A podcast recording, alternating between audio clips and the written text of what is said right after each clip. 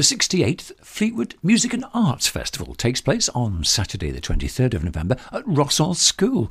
The public can attend sessions for £4 each session. The sessions start at 9am, 2pm, and 6pm.